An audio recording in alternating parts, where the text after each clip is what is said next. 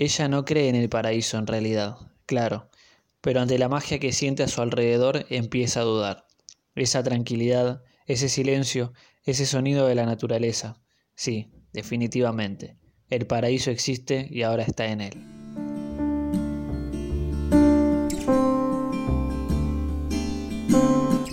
Ideas en tinta. Cuentos para leer o escuchar en 5 minutos. Somos Matías Piccoli y Lucía Rosín. Y hoy presentamos Un viaje de ida. Es único. Está segura de que no existe otro igual. El paisaje que tiene frente a sus ojos, puede jurar y recontrajurarlo, no se repite en ningún otro lugar del mundo. No los visitó todos, claro, ni conoce todos y cada uno de los países. No solo conocer de haber puesto un pie, sino ni tan siquiera por fotos tiene una noción de qué ofrece cada uno de ellos. Es más, está segura de que habrá alguno que otro que ni sepa que existe. Sin embargo, está convencida. No puede haber otro paisaje como ese. Los colores que se suceden uno tras otro en la montaña que se levanta frente a ella son un espectáculo irrepetible. Parecen pintados a manos. Los pintó Dios, le diría su compañero creyente, sin dar mayores explicaciones de cómo lo hizo. No es su caso. Ella no cree en ninguna divinidad, ni le importa perder tiempo en ese tema. Lo que le importa, y siempre lo hizo, es disfrutar de todo lo que le regalan sus sentidos. Lo importante es lo que existe. ¿Qué importa cómo apareció? ¿Quién lo creó? Le repetía ese muchacho. Cuando se da cuenta de que se distrajo con eso, se molesta consigo misma, también con su compañero. ¿Qué tiene que estar en su cabeza arruinándole ese momento de paz y libertad? vuelve a concentrarse en lo que tiene enfrente y rápidamente todo su ser vuelve a caer dominado por esa magia. Las montañas manchadas de múltiples colores son lo único que existe a su alrededor. Escucha un ruido, algo que va apurado, como corriendo, repiqueteando.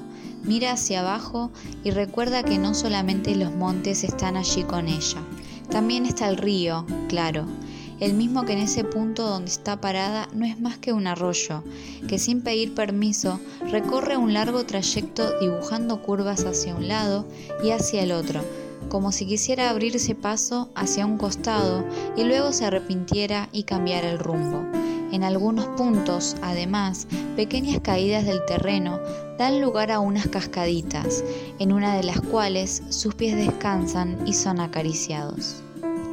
Decide sentarse frente al arroyo, manteniendo los pies dentro de él, mientras mira apenas a su lado.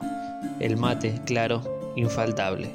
No sería lo mismo ese paisaje ni ese momento sin el ritual de volcar el agua sobre ese recipiente de madera y dar sorbos continuos a la bombilla.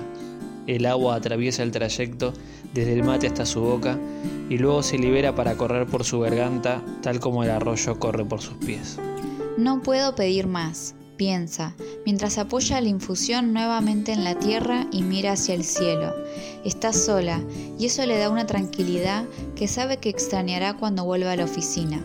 El ruido de la impresora, los cuchicheos constantes, las hojas que se caen, los dedos brutos y acelerados de sus compañeros golpeando sobre los teclados, las bromas machistas del jefe que ya a nadie hacen gracia, pero que aquel chupamedias de Pereira aplaude exageradamente.